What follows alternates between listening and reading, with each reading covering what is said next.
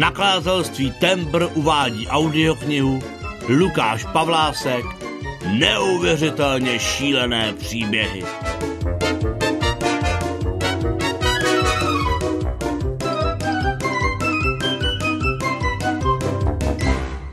Nejdelší jméno na světě. V jedné zemi bydlel chlapeček, který se jmenoval Robert Voráček.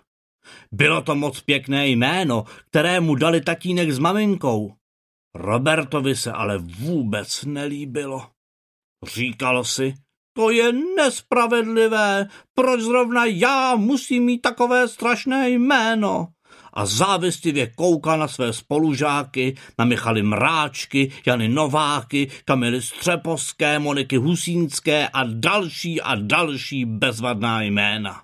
Všechna se mu strašně líbila a chtěl mít také takové. Ale Robert Dvoráček, kdo by se chtěl jmenovat Robert Dvoráček? Leda tak nějaký blázen nebo šílenec. O tohle jméno přeci nemůže nikdo normální stát. A tak odmala chodil každý den za maminkou a tatínkem, aby ho nechali přejmenovat a dali mu jiné, lepší jméno. Ale maminka s tatínkem mu říkali, ať neblázní, že má moc pěkné jméno, že to je úplně stejně dobré jméno jako Michal Mráček nebo Moninka Husínská, či snad možná ještě i lepší a že ho určitě přejmenovávat nebudou a že může být rád, že mu vůbec takové pěkné jméno dali. Že mu klidně mohli dát takové příšerné jméno, jako je například Pavel Kumžák. A malý Robertek Voráčku se tady vždycky začal strašidelně vstekat, že zrovna právě jméno Pavel Kumžák se mu strašně líbí a že jeho rodiče jsou hloupí a vůbec nerozumí jménům. Pak se tatínek vždycky naštval a Robert Dvoráčku dostal vynadáno a šel spát ubrečený. Ale Robertek se nevzdával a vstekal se čím dál víc a víc, až už tatínek nevěděl, co s tím jeho vstekáním dělat.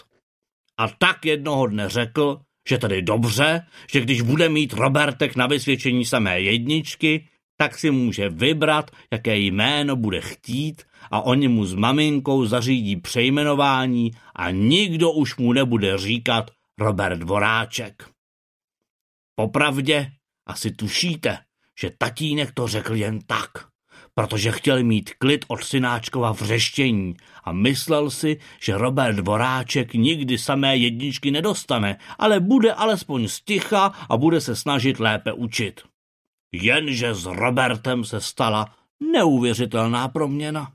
Z věčného čtyřkaře a pětkaře, v nejlepším případě trojkaře, což bylo opravdu jen při svátečních příležitostech, se stal rázem jedničkář a nejlepší žák z celé školy. Robert se do učení vrhl jako ďas a házel do sebe vědomosti, jako by to bylo nějaké chutné jídlo. Pokaždé, když se učil nějaký předmět, si říkal, když to budu umět, tak si budu moct vybrat jméno, jaké chci. A tak, když si opakoval násobilku a nudné rovnice, viděl před sebou to nádherné parádní jméno, které nahradí ubožáckého Roberta Boráčka. Učil se přírodopis a zeměpis, kde leží jaká hora a jezero a jak se jmenuje město pod tou a tou horou a všechno mu to najednou přišlo ohromně zajímavé, protože věděl, že jak ty nudné názvy cizích hor bude znát, všichni se budou muset naučit jeho nové jméno.